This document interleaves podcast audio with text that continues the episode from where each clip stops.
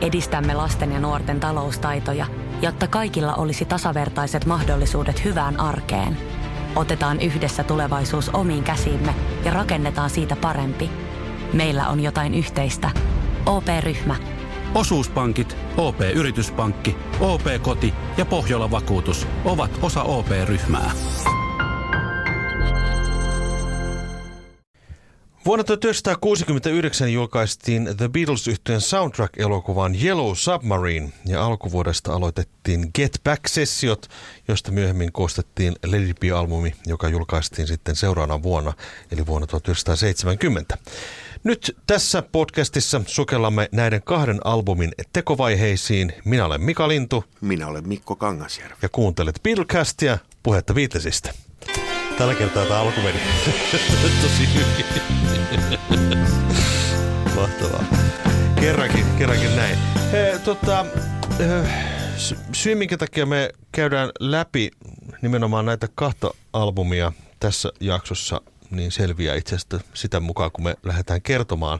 Vaikka siis kaikkihan tietää, että Let It Be-albumihan julkaistiin vasta Beatlesin hajoamisen jälkeen vuonna 70. Mutta äh, mennään vähän silleen niin kuin kronologisesti, eli tuossa alkuvuonna 1969 julkaistiin soundtrack-elokuvaan Yellow Submarine. Mikko Kangasjärvi, käsi sydämellä, mitä mieltä olet tästä albumista? Mm.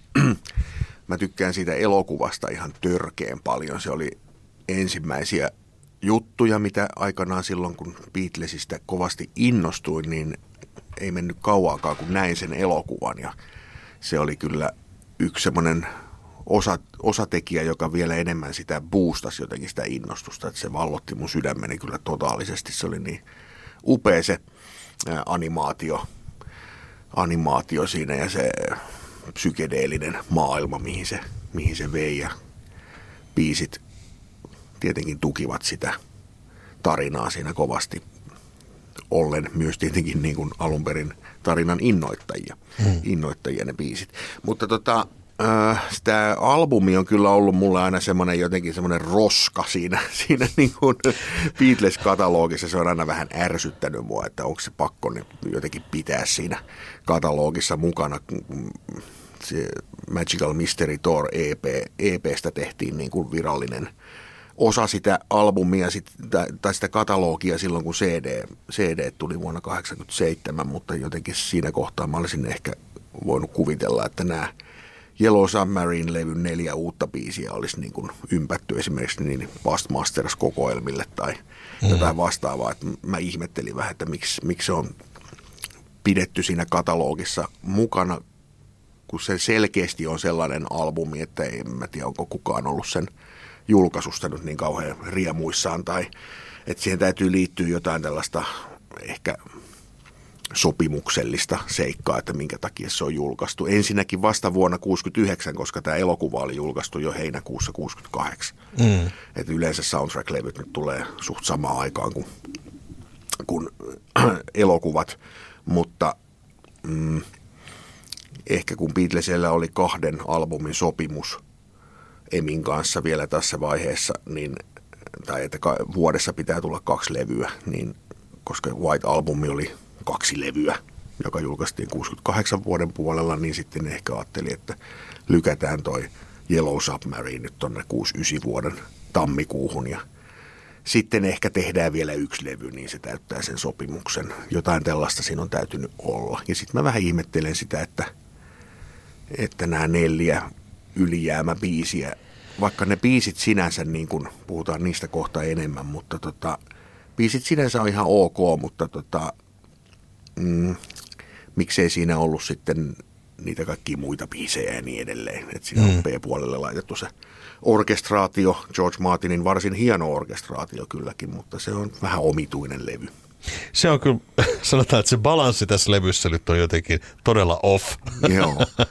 että se on vähän niin kuin kaksi eri levyä, jotka on vaan ympätty A-puolelle tota ja B-puolelle tota. Että se, se ei niin kuin solju oikein millään lailla. Niin, ja sitten just tämä biisivalikoima, että Hey Bulldog, joka on siis loistava rockbiisi, mutta niin kuin eihän se ole siinä elokuvassa. Ei, jos se leikattiin osasta näitä versioita tosiaan pois. Joo. Sehän palautettiin muuten tähän Blu-ray versioon. Joo, niin on, kyllä. Se palautettiin siihen, mutta sitä ei, ei kaikissa maissa edes nähty, eli se tuntui vähän omituiselta. Mäkin muistan nähneeni, sehän tuli telkkarista Yellow Submarine joskus silloin aikoinaan, niin tota, siinä puuttui just tämä Hey Bulldog-osuus siinä, mutta se on sitten palautettu sitten myöhemmin. Mutta hei, tota, käydään läpi nämä biisit ja, ja, ja tota, puhutaan tästä kokonaisuudesta vielä vähän lisää. Eli tämän levyhän aloittaa siis Yellow Submarine ja me ollaan käsitelty tämä biisi. Tämähän on sama sama tota, Se on ihan sama versio kuin Revolver-albumilla. Eh, Tässä ei varmaan ollut edes muistaakseni edes mitään uudelleen miksaustakaan, Ei. että tämä oli yksi yhteen tämä, tämä vanha versio. No sitten eh, seuraavana biisinä on Only a Northern Song, jota mä tässä viime aikoina on kuunnellut runsaasti tota, eh, Harrisonin tätä biisiä. Tämähän on itse asiassa vuodelta 1967 jo eh, tehty ja oli äh, Tyrkyllä tota Sgt. Pepper-albumin yhdeksi biisiksi, mutta sitten se ei sinne päätynyt ehkä ymmärrettävistä syistä. Joo. Eihän se nyt ihan kauhean ihmeellinen kappale ole. että siinä Harrisoni yritti tehdä tätä psykedeliaa omalla tavallaan siinä kohtaa. Hän sitten menestyi siinä ihan mukavasti sitten myöhemmin samana vuonna Blue Jay Way-kappaleen ansiosta, mutta tota, kyllähän se Within You, Without You nyt siihen Pepperille sopii paremmin kuin ehkä mm. tämä, tämä kappale. Että tämä on selkeä ylijäämäbiisi. Sinänsä niin kuin, siinä on ihan kiva se melodinen koukku, mikä siinä on, mutta se jää vähän silleen kesken se kappale. Se ei oikein mene mihinkään. Joo, se on, se on totta. Ja sitten mikä tässä ö, ehkä sovituksessa huomaa, niin tätä ei oikein sovitettu kunnolla. Että mm. Tämä on vähän ki- jotenkin kiireellisesti ja sitten aika semmoinen kakofoninen, tämä, että tämä varmasti vähän vieraannuttaa ihmisiä, tämä nämä trumpetin törähdykset siellä ja muuta. Että, Joo, että se on semmoista kilinää ja kolinaa ja vinkua täynnä. joo. Toisaalta sitten se toinen Harrisonin biisi, puhutaan nyt siitä vaikka mm. seuraavaksi, mikä tällä levyllä kuul- kuullaan, eli It's All Too Much, joka on tämmöinen kuusiminuuttinen. Rakastu aina uudelleen. Maistuu aina kuin italialaisessa ravintolassa. Pizzaristorante. Sanotaan nyt vaikka, että telot polvesi laskettelureissulla Itävallassa. Se, että hotellista löytyy knöydeli buffa, auttaa vähän. IF auttaa paljon. Tervetuloa IF-vakuutukseen. myöskin hyvin psykedeellinen biisi, niin, niin siinä taas jotenkin ehkä nämä ihan samankaltaiset elementit on aika onnistuneita. Joo, se toimii, toimii huomattavasti paremmin siinä. Ja tota, George Martin itsehän ei pitänyt näistä biiseistä, varmaan sen takia näitä vähän sitten lykättiinkin myöhemmäksi. Mm, mutta koska tätä Piros-elokuvaa ruvettiin tekemään jo tuossa vuoden 67 aikana, niin nämä ilmeisesti sitten tarjottiin, tarjottiin sitten uusina kappaleina, koska heillä oli sopimus siitä, että täytyy saada vähintään neljä uutta biisiä tähän elokuvaan, niin sitten nämä Harrisonin kappaleet sitten laitettiin mukaan. Tästä It's All Too Muchissa on olemassa pidempikin versio. YouTubesta löytyy tämmöinen kahdeksan minuuttinen versio, versio aiheesta, jossa vielä enemmän on taustalauluja ja, ja tota, ilmeisesti hauskaa pojilla tuntuu kovasti olevan siinä näissä sessioissa. Kannattaa kuunnella, se, se löytyy sieltä. Hassua kyllä ei ole koskaan julkaistu tota, virallisesti sitä pitkää versiota, mutta löytyy epävirallisella kyllä. Mutta tässäkin on ehkä vähän tämmöinen psykedelia-meininki, ö, joka voi ihmisiä vieraannuttaa, mutta parempi, parempi biisihän tämä on sinänsä Se on, sehän on siis selkeästi tämmöinen LSD. Kyllä. LSD-taustainen kappale, mm. missä hienosti todetaan siellä loppupuolella biisiä, että we're all dead. Okei. niin, niin se, sehän se on. Mutta toisaalta sitten, nämähän oli siis siinä mielessä tämän levyn nämä kappaleet on äh, hyvä, että ne julkaistiin tässä kohtaa, koska psykedelia-aikahan Beatlesin osaltaan oli tavallaan niin kuin ohi. Hän eivät palanneet siihen psykedeliaan sitten vuoden 67 ö, aikana, mutta taas sitten niin kuin muualla maailmassa tämmöinen psykedeellinen musiikki, Grateful Deadit ja Jefferson Airplaneit, niin oikein lähti lentoon tässä Kyllä. vuonna 68.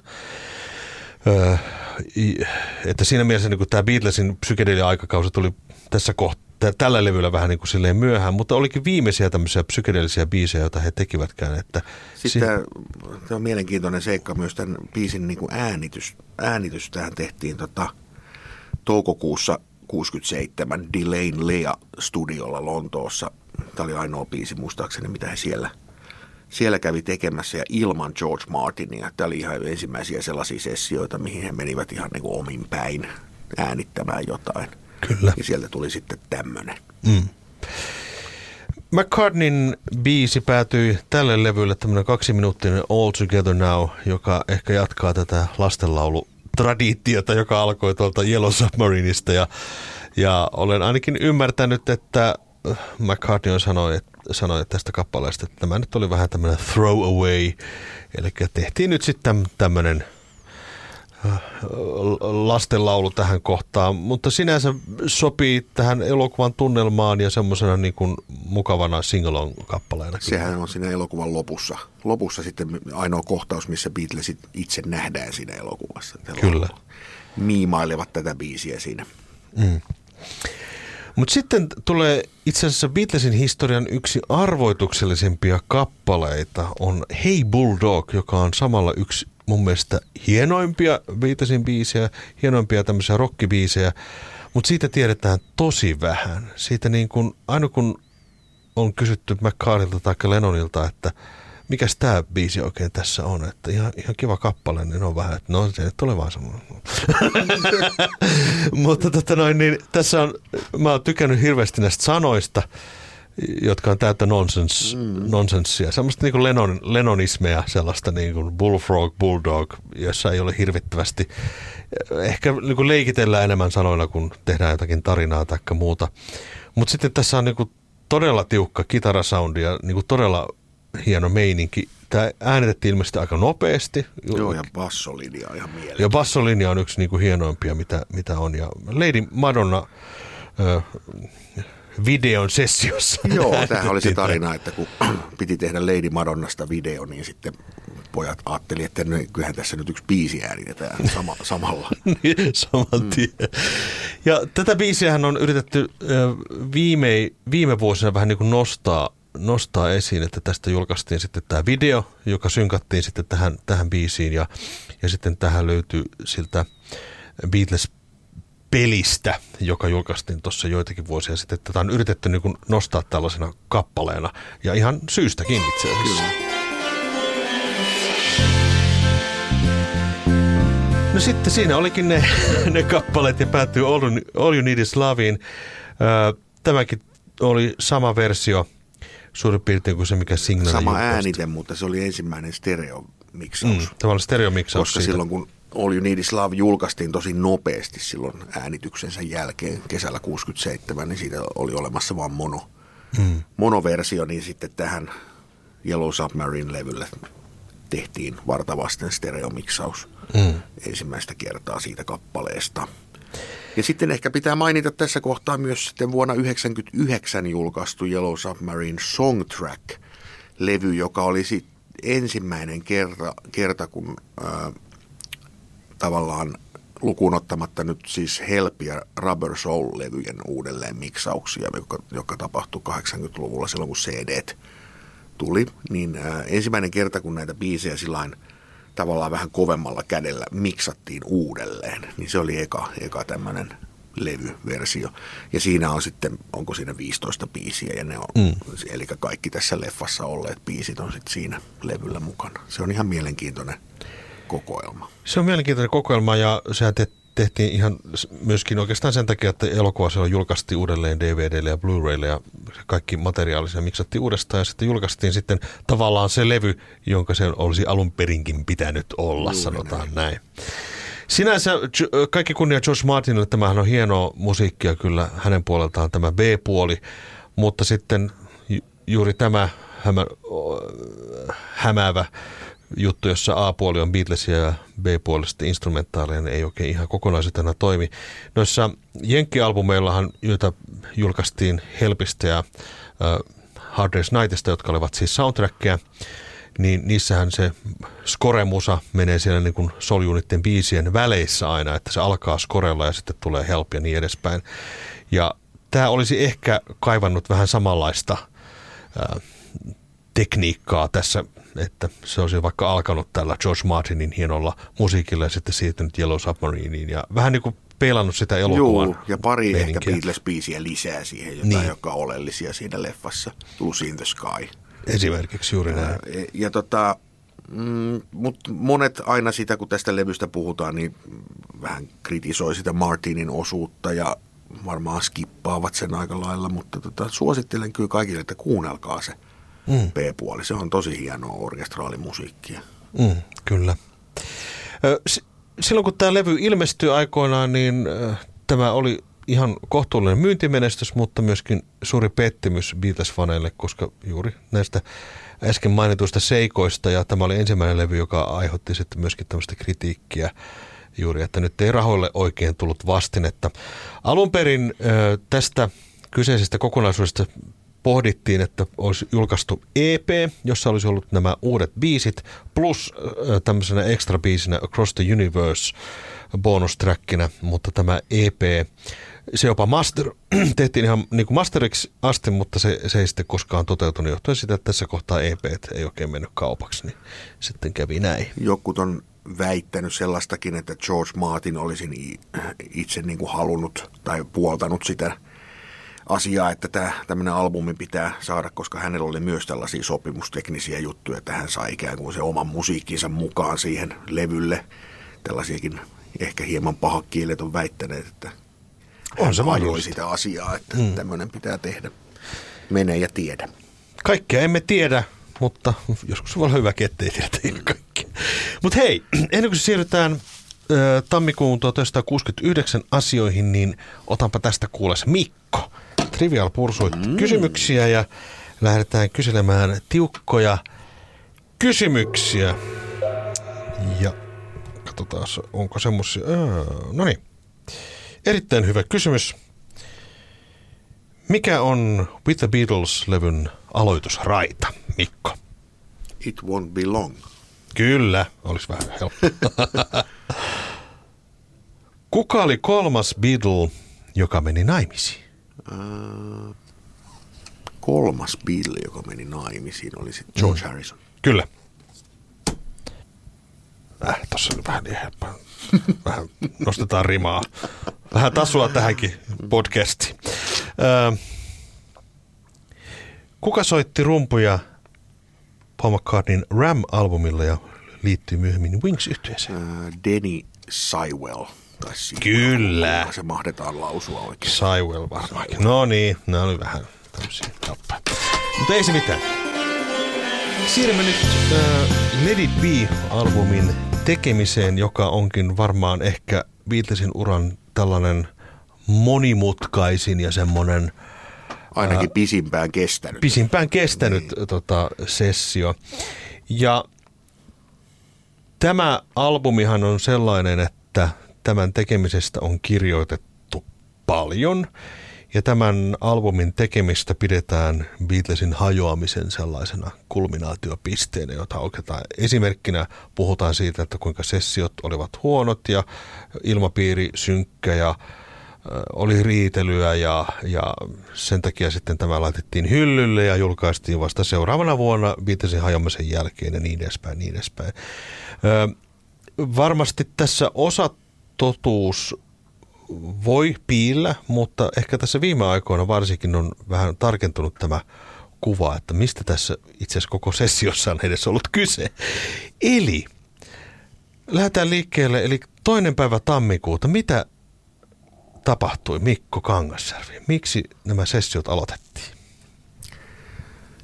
Ää, siinä 68 vuoden loppupuolella jossain kohtaa Beatlesille tuli sellainen idea, olisiko se idea nyt sitten ollut siinä sitten jopa vähän niin kuin yhteinen, mutta veikkaisin, että Paul McCartneyn suusta se on ehkä lähtenyt, että tehdään joku tämmöinen, ää, no varmaan se alkusyy oli se, että palataan ikään kuin juurille ja semmoiseen raakaan tekemiseen ja live-soittamiseen ja et, et, tota, ja tämä on jännä, kun taas miettii näitä tällaisia että aika, että kuinka vä, pienellä aikaa niin kuin tällaiset asiat tapahtuu. Että kun White Albumin sessiot oli vasta niin kuin oikeastaan loppunut. Että niin kuin lokakuussa vielä tehtiin, tehtiin viimeiset sessiot siihen ja se julkaistiin sitten marraskuussa. Ja niin sitten niin kuin heti saman tien taas piti tehdä jotain. Mm. Että ei niin kuin hetkeäkään hengähdystaukoon, niin sitten alettiin suunnittelemaan jo seuraavaa tekemistä. Ja tosiaan tammikuussa Twickenhamin filmi, filmistudioille kokoonnuttiin ja tarkoitus oli siis niin kuin, että Beatleseitä kuvataan, kun he harjoittelee uutta materiaalia. Mm. Ja ehkä siinä kohtaa ei niin kuin ollut minkäänlaista pyrkimystä edes mihinkään levyn tekemiseen. Että se ehkä unohtuu monelta, että he ei menneet tekemään mitään mm. levyä. Tarkennuksena vielä, itse asiassa olen kuullut Paul McCartneyn itse suusta, löytyy siis YouTubesta tämmöinen pätkä näistä sessioista, jossa hän selittää, että alun perin heidän piti esittää White Albumin materiaalia konsertissa. Ahaa, tuon mä oon unohtanut tuollaisen. Joo, eli tota, he, siis alun perin koko suunnitelma oli se, että he ottavat biisiä White Albumilta ja esittävät sen yleisön edessä ja se kuvataan harjoitukset ja näin. Mutta kun he aloittivat toinen päivä kuvaukset, niin he olivat muuttaneet mielensä, otetaankin uusia biisejä. Uusia biisejä jonkun verran sitten tämmöisiä vanhoja. Mm. Kaivettiin naftaliinista vanhoja omia biisejä ja vanhoja jotain rokki klassikoita ja sitten niitä he alkoi siellä so- soittelemaan sitten livenä. Mm. Näistä sessioista ollaan siis todellakin puhuttu siitä, että tämä olisivat olleet uuden albumin sessiot, mutta siis tämä ei pidä paikkaansa, vaan he, olivat, he harjoittelevat. Sen takia näitä nauhoja on niin valtava määrä. Nimittäin tuolla sitten kun kaikki oli jo ohi ja, ja viitasit hajonneet, niin nämähän nauhat levisivät sitten näistä harjoituksista tuonne maailmalle ja niistä on syntynyt kokonainen bootleg-teollisuus, jossa on pelkästään näitä getback-nauhoja ja, ja mä muistan, että mullakin oli joku semmoinen levy aikoinaan, mä en muista enää minkä niminen se oli, mutta sitten niin kuin vaan kuuntelin niitä, että huomasin, että se oli tosi paljon semmoista niin kuin raakiletta ja, ja tota, soitetaan jotain biisiä pari tahtia ja siirrytään seuraavaan biisiin, soitetaan kertosäkeeseen asti. Ja sitten mä ajattelin, että onko nämä mukaan niin levytyssessiot? Mm. Mutta nehän ei, ei, eivät olleet. Ei. Ja sitten siinä kohtaa heillä oli tämä hienoinen suunnitelma jo siitä, että sitten tämän kaiken harjoittelun se kliimaksi kohta olisi sitten jonkunlainen konsertti. Mutta he eivät yhtään tienneet, että missä se olisi. Oli kaiken näköistä visioa siitä, että, että olisiko se jossain amfiteatterissa tai... Hmm. Laivalla oli yksi ja, ja kaikkea. Ja sitten tota noin niin, sitten yksi ajatus oli jopa sellainen, että he esiintyisivät vaikka Royal Albert Hallissa tyhjälle yleisölle, että siellä olisi vain pelkästään niin tyhjä, tyhjät penkit. Ja he oli jotenkin hankala ajatella sitä, että mikä yleisö sinne tulisi ja ehkä ketä. Mm. Koska sitten he tuli mieleen esimerkiksi vaikka semmoinen, että jos se kutsuisivat vain kutsuvieraita, se näyttäisi jotenkin mm. oudolta. Jos he kutsuivat sinne vain kirkuvia faneja, sekin voisi olla vähän outoa. Että he eivät osaa niin päättää, että mikä se lopullinen tavallaan se kliimaksi siinä oikein oli. Mutta sitten tulikin suunnitelmiin muutosta sitten jo siinä kohtaa, kun kuinka monta päivää he nyt siellä Twickenhamissa sitten kerkisivät olleen, kun siellä tarinan mukaan oli kylmä ja se oli semmoinen iso halli, mihin he oli kokoontunut, kokoontunut siihen suurin piirtein keskelle sitä hallia ja sitten siellä oli ne kamerat koko ajan kuvaamassa ja se oli semmoinen niin kuin heidän mielestään semmoinen vähän, vähän kolkkopaikka, hmm. että ei, ei siellä oikein taidetta sitten syntynyt eikä ollut mukava olla – ja myöskin ne kamerat ilmeisesti aiheuttivat heille vähän semmoista niin epämukavuuden tunnetta, koska olivat tottuneet keskenään harjoittelemaan. Ja se oli heillekin vähän semmoinen niin uusi tilanne, että nyt on koko ajan joku kuvaamassa Joo. siellä. Ja niin, niin kävi sitten, että George Harrison sitten päätti kesken kaiken sanoa, että heippa, lähden nyt bändistä. Eikö se sanonut sillä että all right guys, see you down the clubs. Jotain semmoista, joo. Toki tähän liittyy, tähän, äh, tähän Georgein lähtöön varmaan sitten, kun tämä uusi elokuva, Get Back-elokuva tässä tulee, niin se tarkentuu tämä kuva tästä, mutta siihen myös liittyy se, että itse asiassa Patty Harrison jätti Georgein juuri silloin. Ja hänellä oli siis kotihuolia, että se myöskin tämä hänen lähtemisensä yhteystä vähän liittyy myöskin hänen kotihuoliinsa. Ja, mutta tota, ja siinä olikin sitten seuraava viikko Beatlesille ihmettelemistä, mitä me nyt tehdään, että Josh lähtee pois ja sitten hän, kuten nyt on lehdistössä sitten keskustelut, että John heittää, että otetaanko Eric Clapton sitten soittaa, että kun se konsertti pitäisi pitää. Joo, siis Ilta-Sanomat vai Iltalehti, hän kaivoi tässä nyt ihan hiljattain Joo. tämmöisen mega-uutisen, että Beatlesit yrittivät saada Claptonin niin, mukaan. Kyllä. Mutta ne, ne olivat todennäköisesti tämmöisiä heittoja ja varmaan siis semmoista brainstormingia. He niin miettivät, mitä nyt tehdään. Ja loppujen lopuksi sitten he pitivät palaverin, ehkä toisenkin siinä kohtaa ja sitten saivat Georgin suostuteltua, mutta Georgin ehtona oli itse asiassa se, että he menevät johonkin mukavampaan paikkaan. Ja myöskin ehtona oli se, että hänen biisiään ei esitetä livenä joka kuulostaa vähän hassulta, mutta se johtuu itse siitä, että Georgein nämä kappaleet, mitä he olivat niin kuin siinä aluksi harjoitelleet, niitä oli useampia, niin eivät olleet oikein valmiina. Hän oli niin kuin vähän epävarma niiden esittämisestä, koska ne olivat ensinnäkin akustisia biisejä. Sitten he, heillä oli vähän sellaista epävarmuutta, että miten he niin kuin esittäisivät nämä biisit, koska siinä oli, oli pianobiisejä, akustisia biisejä, kaikkia. Ja sitten ne tajusivat, että he eivät välttämättä ehkä osaakaan – heittäytyä instrumentista toiseen silleen kovin nopsaan yleisön edessä, koska he eivät olleet soittaneet yleisön edessä moneen vuoteen. Mm. Siinä on vähän tämmöistä epävarmuutta vähän näistä biiseistä. Ja myöskin se, että ne yksinkertaisesti biisit eivät olleet valmiita. Kyllä. No, mihinkä he sitten menivät lopulta? Applen studioille. Niin, Elikkä sinne mentiin. Keskellä Lontoa, West Endia on semmoinen vanha pukimo, tämmöinen vaatturikatu kuin Savile Row, mikä on täynnä miesten vaateliikkeitä, vanhoja liikkeitä, ison rahan liikkeitä, niin sieltä he oli hankkineet tälle Apple-yhtiölleen ta- talon, jonka, jonka kellariin sitten olivat rakentamassa studio. Ja tässä kohtaa tämmöinen hahmo kuin Magic Alex, oli, Lennoni oli tutustunut tällaiseen kreikkalaissyntyiseen hahmoon, joka niin kuin oli – uskotellut Johnille, että hän pystyy rakentamaan paljon, paljon hienomman studion kuin mikä Abbey Road on. Ja hän oli sitten sinne rakennellut sellaista moniraita studioa, ja kun Beatlesit meni sitten paikalle, niin Magic Alex oli laittanut sinne, sanoi, että hän rakentaa 24 raita studion aikana, kun oli vaan niin kuin kasiraita nauhureita.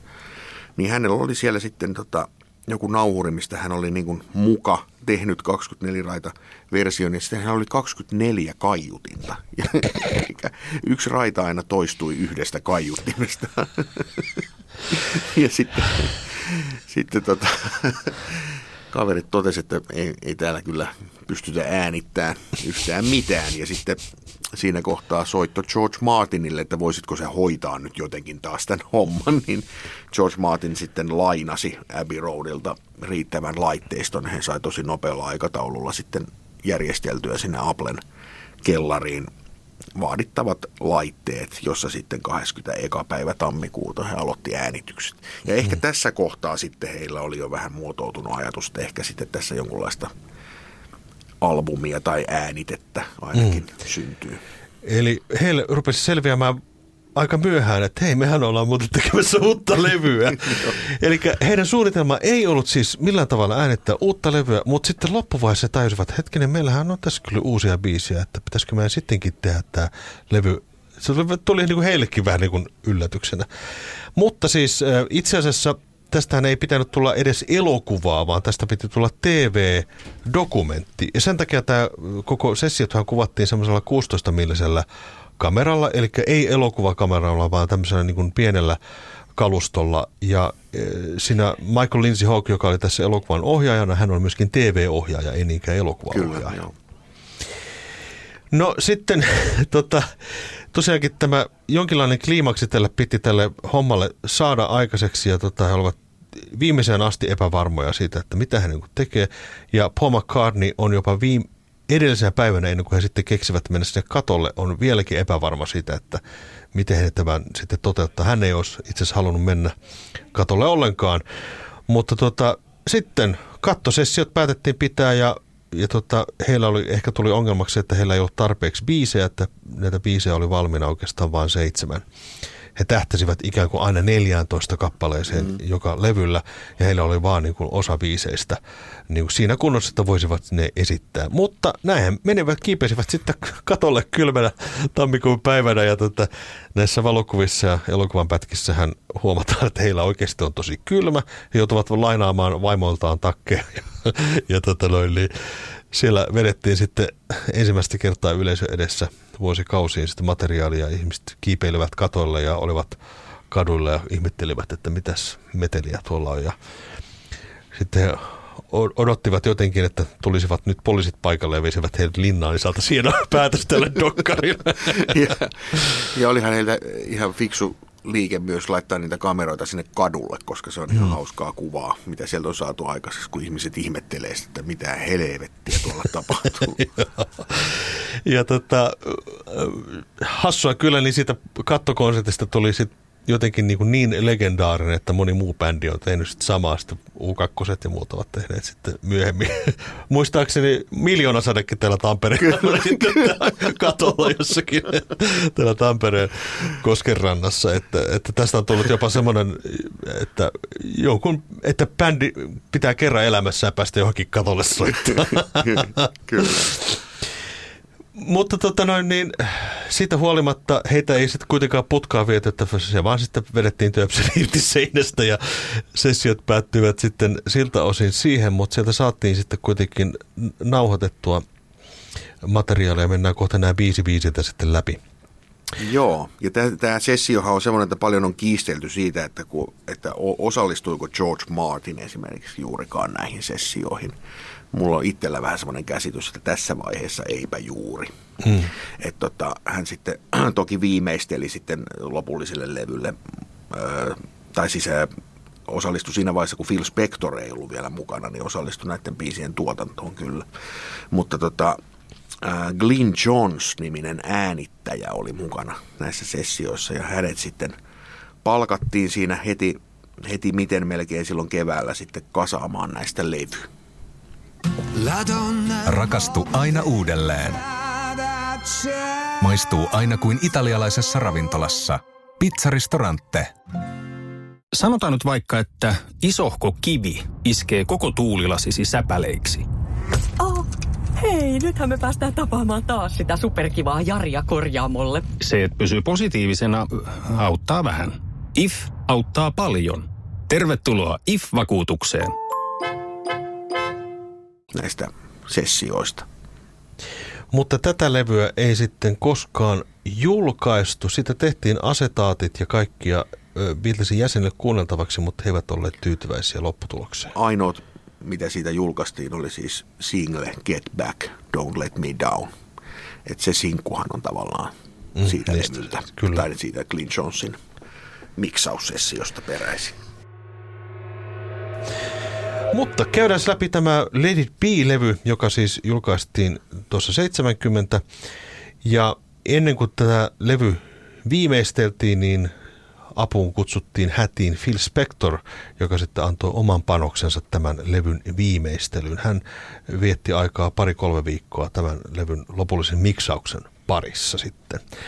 Ja sitten yksi merkittävä tekijä tällä levyllä on myös kaveri nimeltä Billy Preston – joka kutsuttiin sitten mukaan. Hän oli George Harrisonin kanssa tehnyt yhteistyötä jo tuossa kohtaa. Harrisonin tuotti hänen ensimmäisiä levytyksiään. Oli Apple-yhtiön artisti ja kova urkuri ja laulaja myös. Ja Harrison kutsui hänet mukaan sitten tähän sessioon vähän luomaan sitä tunnelmaa, että jos niillä oli vähän kireä meininki, niin yleensä jos siihen tulee joku ulkopuolinen, niin sitten kemiat vähän – sekoittuvat uudelleen ja tilanne rauhoittuu, niin varmaan Billy Preston onnistui tässä tehtävässään melko hyvin.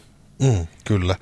Ja on muuten hienoa soittaa, täytyy sanoa häneltä. Kyllä. kyllä tota, tuo hienoa tunnelmaa.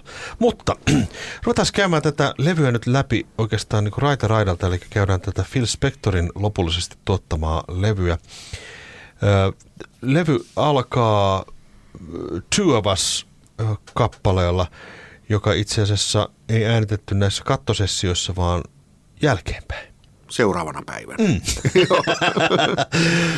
Seuraavana päivänä, eli tässä on akustista kitaraa enemmän, ja tämähän on sikäli muuten Beatlesin erikoinen kappale, että tässä ei ole bassoa varsinaisesti niin kuin ollenkaan. Ainoastaan vaan Ringon hieno bassorumpo kylläkin. Joo. Akustinen biisi ja True of Us, ja, ja tota, monethan ovat tätä biisiä tulkinneet ikään kuin Paul McCartneyn tällaiseksi lauluksi Johnin ja hänen suhteestaan, mutta näinhän ei ole, vaan hän itse asiassa kertoo Linda McCartneyin ja hänen suhteestaan. Ja, ja, ja tota, toki sen mielikuvan saa, kun John ja Paul yhdessä laulavat tätä, mutta ehkä tavallaan se voi merkitäkin heidän ystävyydestään, mutta alun perinhän se on nimenomaan niin kuin Lindasta kertova biisi itse Kyllä, ja tämä vaikka tämä on Paul McCartneyn biisi, niin tota, tämä on selkeästi jotenkin semmoinen biisi, että tästä tulee semmoinen yhteistyöfiilis just Kyllä. tämän niin kuin esitystavan perusteella, niin mä oon aina pitänyt tätä jotenkin niin kuin tosi lämpöisenä tämmöisenä niin kuin Johnin Kyllä. ja Paulin yhteisesityksenä. Kyllä. Sitten tämän, näissä monien biisien alussa ja väleissä on tällaisia niin kuin vitsejä ja, ja, ja tota, tällaisia heittoja useimmiten Johnny suusta. I Dig a Pick Me by Charles Hawtrey and the Defates, Phase One, in which Doris gets her own. Ja tota, hauskintahan näissä on se, että nämä heitot eivät liity näihin biiseihin asiassa millään lailla. Vaan Phil Spector kaiveli niitä nauhoja, löysi niitä ja sitten vaan liimasi niitä yksinkertaisesti näin. Jossa tuli niinku tämmöinen live-fiilis ikään kuin näihin levyihin. Kyllä. Sitten tulee tämä mainittu I Dig a Pygmy, eli Dig a Pony, joka on äh, hyvin lennonmainen kappale. Ja jossa on tämmöiset nonsense-sanat jälleen kerran. Mutta tota, hauska, hauska biisi. No on hauska biisi. Ja tota, tästähän on se sellainen versio, mi- missä on semmoinen ylimääräinen osa, osa siinä välissä, semmoinen muutaman tahdin pätkä, joka ilmeisesti vasta Spector sitten poisti siitä.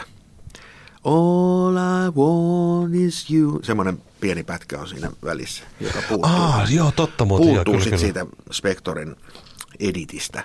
Joo. Ja tämä on jotenkin sellainen biisi, mikä nyt vasta mun mielestä nyt kun julkaistiin tänä syksynä tämä Let It Bein uudelleen miksaus, joka Charles Martin teki yhdessä Sam Oakelin kanssa, niin ää, jotenkin nyt vasta tämä biisi toimii niin kuin sen pitää, että siinä on saatu Totta. jotenkin se balanssi, kaikki bassolinjat ja kaikki. Tämä on tosi, Joo. tosi hyvä tämmöinen rockibiisi.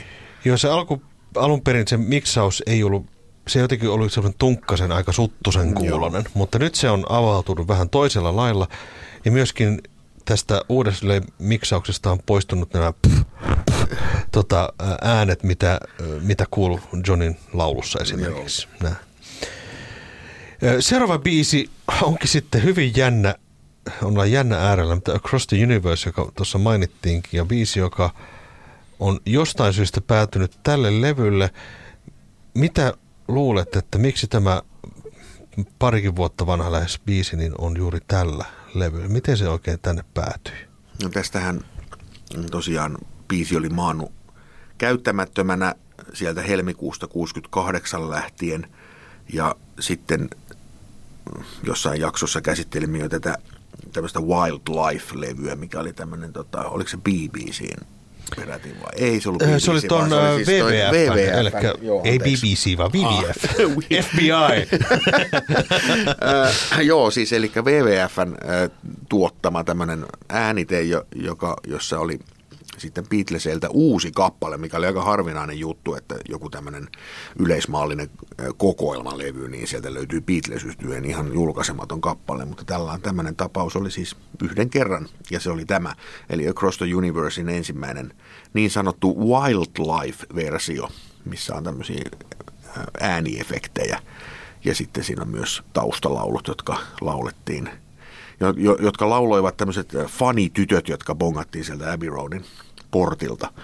Ja tota, mm, tässä Phil Spectorin versiossahan niitä ei kuulla. Ja Phil Spector sitten myös hidasti tätä biisiä, eli tämä kulkee, onko se peräti yhden kokonaisen sävelaskeleen Mm, taitaa olla joo. alempaa ja hitaammin kuin se originaali Plus levitys. hän sitten lisäsi tänne kovin kritisoidut taustakuorot ja, ja tota, Taustakuorot ja jouset, jouset. jotka muuten tähän kappaleeseen sovitti semmoinen tyyppi kuin Brian Rogers. Ainakin ne jouset siis. Ja ää, mun mielestäni tämä on todella onnistunut versio. Tämä Spectorin versio nimenomaan. Mm, kyllä. Tämä on upea biisi. Tätä, mä oon törmännyt tämän biisin niin kuin negatiiviseen kritiikkiin tosi usein, että tämä on niin kuin tekstiltäänkin ja muutenkin tämä on typerä ja kaikkea lapsellinen ja mitä kaikkea tästä on sanottu, mutta mun mielestä tämä on tosi upea kappale ja tämä Spectorin työ tässä niin kuin vielä vie sitä ihan uudelle levelille. Syy, miksi se on sitten tällä levyllä, niin sitä mä en niin kuin osaa sanoa, että haluttiinko tälle sitten kuitenkin tälle biisille jotenkin tämmöinen vähän massiivisempi julkaisu kuin se, mitä se oli se WWFn hyvän tekeväisyyslevy, vai tykästyykö Spector tähän kappaleeseen sitten niin paljon, mm. että hän kaivoi tämän nauhan ja halusi tehdä nämä treatmenttinsä sitten sille, en tiedä. Mm. Se on vähän ehkä hämärän peitos, että miksi tämä biisi juuri tälle levylle päätyi. No sitten tulee George Harrisonia ja I Me Mine kappale, joka alun perin oli semmoiset pari minuuttia pitkä biisi ja tota, mitä George Harrison, ö, mitä Phil Spector teki tälle biisille on se, että hän itse asiassa vähän pidensi sitä ihan vaan saksilla leikkaamalla säkeistö ja kertosäkeen vielä perään ja laitettiin sitten vielä sitten tota orkestraatiota. Ja täytyy sanoa, että kuten tätä levyä on kritisoitu paljon näistä orkestraatiossa, mutta tässä erityisesti se toimii niin todella hyvin. Se tuo lisää dramatiikkaa tähän blues-biisiin. Kyllä, ja tämähän on myös mielenkiintoinen kappale. Tämä on nimittäin viimeinen kappale, jonka Beatlesit levytti. Eli tämäkään levytys ei ole peräisin sieltä 69 tammikuulta, vaan vasta tammikuulta 70. Ja se oli viimeinen kerta, kun Beatlesit tosin ilman Lennonia kokoontuivat yhdessä studioon. Mm. Sitten tulee pieni tämmöinen snippetti biisistä nimeltään Digit, joka on alun perin tämmöistä jamittelusessiota. Ja tämä biisihän on ollut, ne kai kokeili sitä useampaan kertaakin tammikuun aikana ja tämä oli alun perin joku yhdeksän minuuttia pitkä biisi ja tästä sitten jostain syystä päätyy vain 50 sekuntia tähän, tähän kohtaan. Joo. Mutta sinänsä ihan hauska, hauska biisi ja ainoita biisejä, jossa on Lennon McCartney, Harrison, Richard Stark merkitty säveltäjäksi. Joo. Tota, mä muistan aina, kun mun pikkuveljen kanssa kuunneltiin tätä biisiä, niin hän kiinnitti huomioon aina siihen Matt Busby. Joo, kuka se on? kuka on Matt Busby? ne muut nimet oli jotenkin tuttuja, mutta kuka mm. se Matt Busby on? Se oli joku, oliko se joku jalkapallo? Jalkapallo, olisiko jopa jalkapallon valmentajana ihan No joku, joku semmoinen, mutta kuitenkin tämmöinen siis brittiläisille varmaan tuttu hahmo 50-luvulta, mutta että sehän nyt ikuistettiin sitten koko maailmalle tässä Digit-nimisessä kappaleessa. Kyllä. Sitten tulee Let It Be-biisi ja tota, tässähän on mukana myös viulusovitus, mutta tämähän... Tässä itse asiassa ei ole viulusovitusta. Tässä on torvia Anteeksi, torvi, äh, torvi, torvet ja kuorot. Joo. Mutta tota noin, niin, tästä kappaleesta on Beatlesin elinkaaren aikana niin julkaistu kaksi eri versiota, single-versio ja sitten tämä. Ja niiden erot on semmoiset pienet, mutta ehkä jos oikein tarkkaan kuuntelee, niin sitten ymmärtää, mistä on kysymys. Eli soolot ovat erilaiset. Joo, kitarasoolo on ihan eri. eri. Kummakin on tosin Harrisonin sooloja, mutta toisessa on tämmöinen Leslie kaapin läpi soitettu soolo ja sitten tässä Spectorin versiossa taas on tämmöinen niin kuin ehkä vähän, vähän tämmöinen fuzz soundityyppinen. Mun mielestä se toimii vähän paremmin se tämä Spectorin version soolo. Sitten tämä Spectorin versio on yhden kertosäkeen pidempi. Mm. Eli se kestää vähän pidempään ja sitten siinä on tosiaan vähän efektoitu enemmän rumpuja ja mm. silleen. Mutta tämä, siis George Martin tuotti sen loppuun sen, niin kuin sen single-version. Mm, ja, se, ja se on ehkä sillä vähän enemmän kasassa ja ehkä enemmän semmoinen niin kuin sofistikoitunut äänite, tätä Spectorin versio vähän roiskii yli välillä, mutta se on toisaalta sitten vähän enemmän rock. Mm. Kyllä, jos kyllä. tämmöistä termiä voidaan tässä kohtaa Voiko olla liian rock? Mutta biisihän sinänsä siis, tota, niin, tämähän on upea tämmöinen gospel-henkinen biisi, mm. minkä, missä Paul McCartney muistelee, mitä hänen äitinsä Mother Mary hänelle sanoi. Mm, kyllä. Ja itse asiassa mielenkiintoinen juttu on se, että hänellä oli mielessään Aretha Franklin, kun hän tätä biisiä teki. Ja itse asiassa Aretha Franklin julkaisi tämän ennen Beatlesia. Ja tota, kannattaa kuunnella, mutta Aretha Franklinin versio se on myöskin aika, aika hieno. Joo. Ja, ja sitten siinä ymmärtää, että mistä tässä biisissä oikein kyse. Tämä on siis gospel-biisi toisin sanoen. Ykköspuolen päättää Maggie May, joka on sitten tämmöinen improvisoitu roiskaisu perinteisestä liverpoolilaiskappaleesta.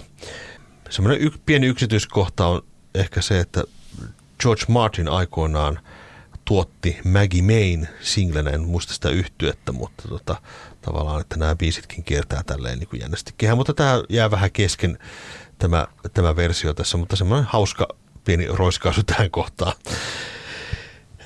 Sitten siirrytään B-puolelle ja siinä on I've Got a Feeling, joka on biisi, jonka kanssa mulla on ollut vähän, vähän ongelmia aina, koska tota, sävellyksenä ei ihan jotenkin osu aivan maaliinsa mun mielestä. No ei se osu. Ja sitten se, että kun tämähän on peräisin sieltä katto konsertista tämä äänitys, mikä mm. on tässä levyllä, niin tämä live-meininki jotenkin, mä en tiedä kun, miksi mä ainakaan itse koskaan ole kauheasti näistä live vedoista kauhean innostunut. Tai siis niin kuin, mm. tarkoitan siis live-äänitteistä. Mm. Joten, jotenkin niin kuin preferoin mieluummin tällaisia studio versioita biiseistä, mutta tota, tähän, tähänkin pätee nyt vähän sama juttu, että nyt kun tämä uudelleen miksaus tuli, niin kyllähän tämäkin biisi on niin kuin, mm. loistaa paljon enemmän. Ja mä oon tykännyt aina tästä Lennonin osuudesta, eli tässä on mm. tavallaan liimattu kaksi biisiä päällekkäin. Lennoni, Lennonilla oli tämmöinen Everybody Had a Hard Year-niminen kappale, mitä jossain filminpätkässä nähdään hänen Jokon kanssa soittelevan siellä, mm. siellä tota Weybridgein talon pihassa. Niin tota, se on sitten liimattu siihen väliin. väliin. Mm.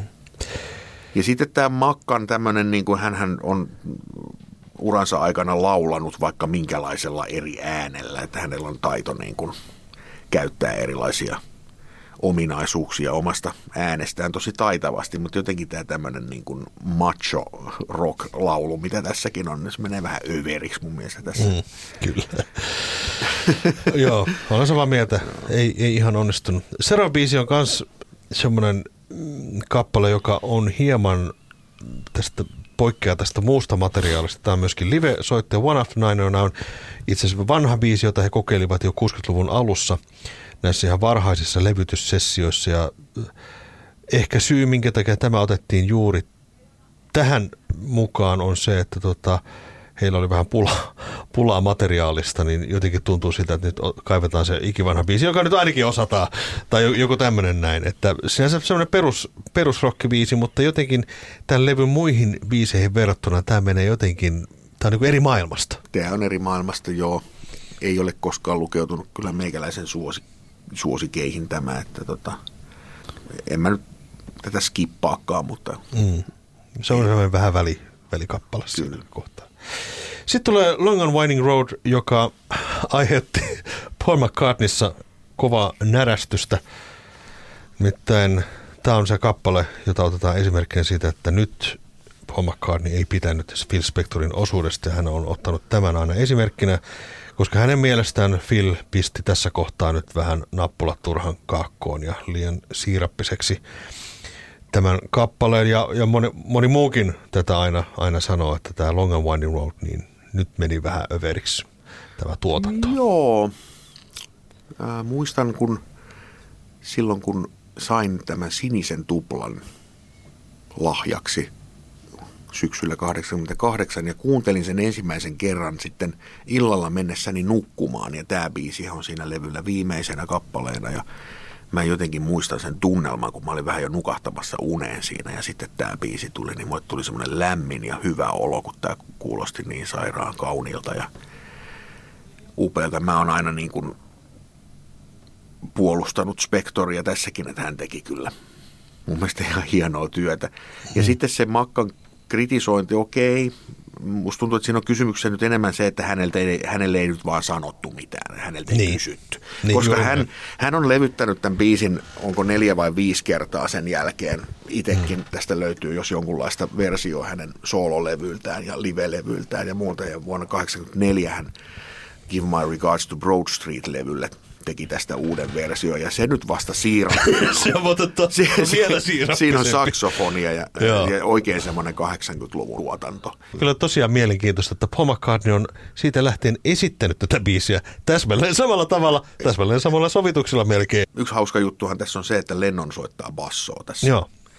Ja se basson soittaminen on lähinnä semmoista ihme sweepailua, että se sweepailee niitä kieliä siellä ja siellä on selkeitä virheitä siellä ei tule vääriä ääniä välillä ja muuta. Ja niitähän ei ole koskaan tietenkään sitten mihinkään korjattu. Mm. Että kyllä mä luulen, että tässä Charles Martinilla ja kumppaneilla on ollut niin kuin kiusaus kova, kun ne on kuunnellut näitä raitoja, että pitäisikö se nyt korjata, mutta kun ei mm. voi.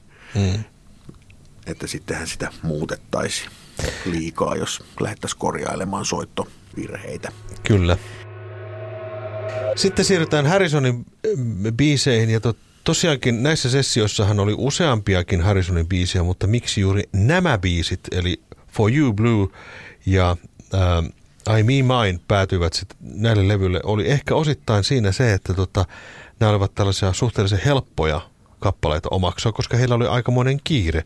Lady B-sessiothan päättyvät oikeastaan siihen, että minkä takia heillä oli kova kiire, oli se, että tota, heillä oli ensinnäkin filmiryhmä vuokrattuna. Heillä niin kuin aika juoksi koko ajan ja he olivat tuhlanneet aikaa siinä, kun Josh lähti bändistä pois ja ei oikein äänitykset sujuneet ja näin edespäin. Plus sitten Ringon piti mennä tekemään elokuvaa. Eli heillä olisi, olisi katkenut se homma niin kuin kuitenkin. Eli heillä siis aikaa ja rahaa paloi nyt aika paljon. Jotenka Harrisonin, he kokeilevat muun muassa All Things Must Pass biisiä, joka ilmestyy sitten myöhemmin soololevyllä ja monia muitakin. Ja niissä oli se, että ne olivat hieman liian hankalia harjoitella, jotenka he, sen takia nämä vähän bluesahtavat biisit päätyvät tälle levylle. Ja se on se muuten hauska kappale. Tässä on, soitetaan tämmöistä prepattua pianoa, eli tota, pianon noiden vasarotten väliin laitettu paperia, niin sen takia kuulostaa hauskalta, hauskalta tämä näin. Get Back-biisi on sitten viimeisenä tossa ja siinähän on upea Billy Prestonin tota, työskentely kuultavissa ja oli ensimmäinen levy, jossa kun tämä julkaistiin singlenä, niin Beatles with Billy Preston hän sai kunnian olla sitten mukana, mukana että myöskin näissä titleissä ja tota, tuo tähän biisiin kyllä ihan omanlaista tunnelmaa. Kyllä. Se on jännä, että se tit- title on pudotettu sitten myöhemmin kyllä aika lailla pois, että se, se on mm. siinä alkuperäisessä singlessä mainittu, mainittu niin kuin artistinimenä Beatles with Billy Preston, mutta eipä sitä sen jälkeen hirveästi ole nostettu enää sieltä. Mm. No sitten tästä uh, Let It Be-levystä, koska McCartney jotenkin häntä närästi sen niin vuosikymmeniä tämä levy, kun hän ei ollut oikein tyytyväinen tähän, niin tästä julkaistiin sitten tuossa muutama kymmenen vuosi sitten Let It Be Naked-niminen versio. Uh, ja tota, siitä jätettiin pois nämä orkestraatiot itse asiassa kokonaan. Joo, ja, ja myös... käytettiin aika paljon siis vaihtoehtoisia ottoja. Kyllä. Ja ilmeisesti tässä vuonna 2003, niin silloin sitä suunniteltiin, että tämä elokuva Let It Be olisi julkaistu uudelleen, ja tämä tavallaan olisi ollut soundtrackina sille elokuvalle. Joo. Mutta sitten syystä tai toisesta he päättivät jättää asian hyllylle ja tästä julkaistiin vain sitten tämä levyversio, eli Let It Be Naked, josta on olemassa kahta eri versioa, jossa on yksi CD, jossa on tämä levy riisuttuna. Don't Let Me Down biisi tosin on siinä sitten mukana Maggie Main ja, ja tota, ton Digitin tilalla. Mutta sitten se toisessa versiossa on tämmöisiä pieniä pätkiä näistä harjoittelusessioista, semmoinen Let It Be Fly on the Wall niminen CD. Se on tyypillinen tämmöinen CD, joka kuunnellaan yhden kerran. Kyllä, juuri näin. Sitten se on vähän turhaa Sitten se jää sinne mm. kansiin. Joo, semmoinen levy tuli. Ja tota, ää, vuonna 2016, kun Mark Lewison oli vierailemassa Tampere Beatles Happeningissa, niin häneltä kysyttiin siellä yleisö, yleisöstä joku kysy hänen luennollaan siinä, että sanon nyt, että koska se Let It Be-elokuva tulee. Ja hän silloin kertoi, että kyllä se tässä tulee. En tiedä, tiesikö hän ja oliko, oliko tota, äh, huulet vielä piti olla sinetöidyt siinä, mutta eipä sitä nyt mennyt ihan hirveästi aikaa, kun se julkistettiin sitten, että elokuvaohjaaja Peter Jackson on valmistelemassa tällaista suurta uudelleenjulkaisua. Mm. Ja senhän piti alun perin olla elokuva, mutta nyt se sitten toteutetaankin – onko se nyt kolme? Kolmeosainen sarja. Kolmeosainen, kaksi tuntia per jakso, niin tulee semmoinen mm. TV-sarja tässä ihan näillä näppäimillä ja siitä varmaan sitten omistamme sille kyllä yhden jakson sitten tässä. Kyllä, ja tarkemmin tutustutaan sitten tähän Deluxe-boksin materiaaliin ja sitten myöskin tähän itse sarjaan, että minkälaisella fiiliksillä sitä katsotaan. Mutta tehdään sitä oma jaksonsa, koska tota, nythän meillä tässä ollaan pälätetty jo kohta 50 minuuttia. Että olisiko aika nyt pelata tähän loppuun ää, tota, Trivial Pursuittia, eli keksit sieltä mulle muutaman kyssärin, niin koetan sitten parhaani mukaan vastata niihin. Mitkä olivat Ringon äidin ja isän nimet? En muista. Elsie and Richard. No niin, Se oli kyllä aika vaikea. oli vaikea. Olisi sen äidin ehkä.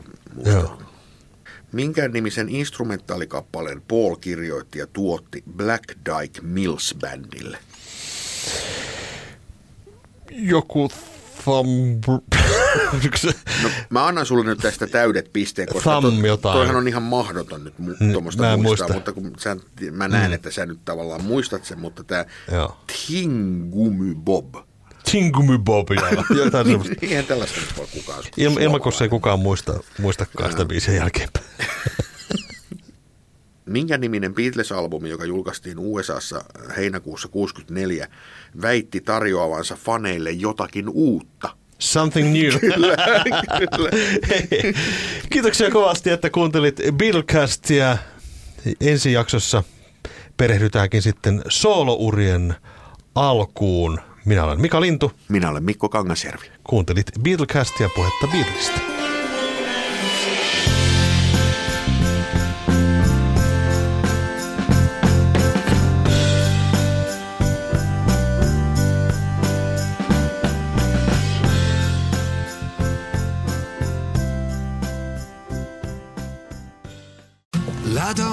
Rakastu aina uudelleen.